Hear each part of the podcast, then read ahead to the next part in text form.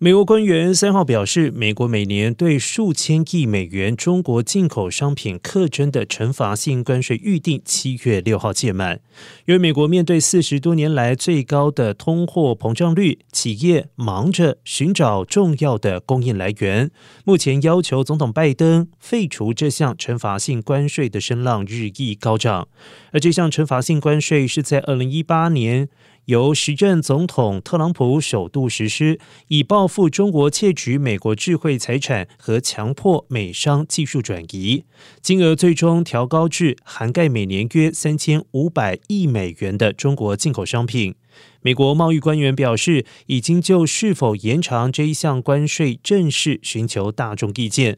包括致函六百家表达支持这一项措施的企业。而根据法规，除非期货延长的要求，否则这一项关税将在四周年届满。